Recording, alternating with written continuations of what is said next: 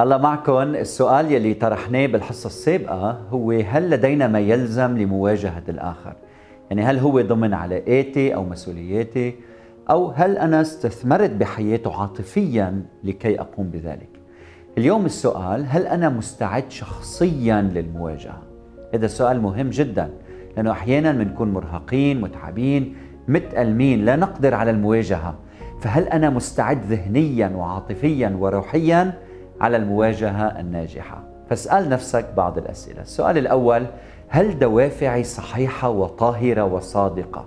أحياناً نريد أن نواجه فقط من أجل إثبات أن وجهة نظري صحيحة، أو بأنه أنا على حق والآخرين على خطأ، أو نواجه لكي ننتقم أو لكسر الآخرين. فمنستخدم أسلوب التهويل والتخويف والتهديد لنحطم الآخرين ونسيطر عليهم. اسأل نفسك عن الدوافع، هل الدافع هو تمجيد الله؟ هل الدافع معرفة الحقيقة مهما كانت صعبة؟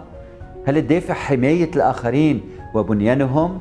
هل الدافع استرجاع ما خسر الآخر وترميم العلاقة من جديد وحماية الآخر من فعل الشر والسقوط من جديد؟ هيدي كلها بنعتبرها دوافع صادقة وصالحة. السؤال الثاني، هل فحصت نفسك واكتشفت أين أخطأت أنت؟ هل أنت بطريقة أم بأخرى اشتركت بتوسيع الهوة بينك وبين الآخر؟ هل حكيت عليه بالسوء؟ هل حكمت عليه قبل ما تسمع له؟ هل بقلبك عدم غفران؟ إذا الجواب هو نعم، اعترف واغفر للآخر إن أمكن، فهذا تحضير جيد للمواجهة. السؤال الثالث، إذا أنت بتآمن بفعالية الصلاة، هل صليت لأجله؟ هل صليت للقاء بينك وبينه؟ تذكر أن الصلاة بتلين القلوب، بتقرب الإنسان إلى أخيه الإنسان، بتجعلك أقل غضباً وحقداً وحزناً، وتصير حساس أكثر لعمل الروح فينا ومن خلالنا. فاسأل يا رب شو مشيئتك من خلال ما يحدث. السؤال الرابع، هل عواطفي تحت السيطرة؟ يعني هل أنا مليان غضب وسخط ورح انفجر بوجه الآخر عندما نلتقي؟ في خطورة، ما بتقدر تواجهه بهالمشاعر. والسؤال الخامس، هل أرى ما هو الصالح في الآخر على الرغم من كل شيء؟ إذا الجواب هو كلا، هناك مشكلة كبيرة.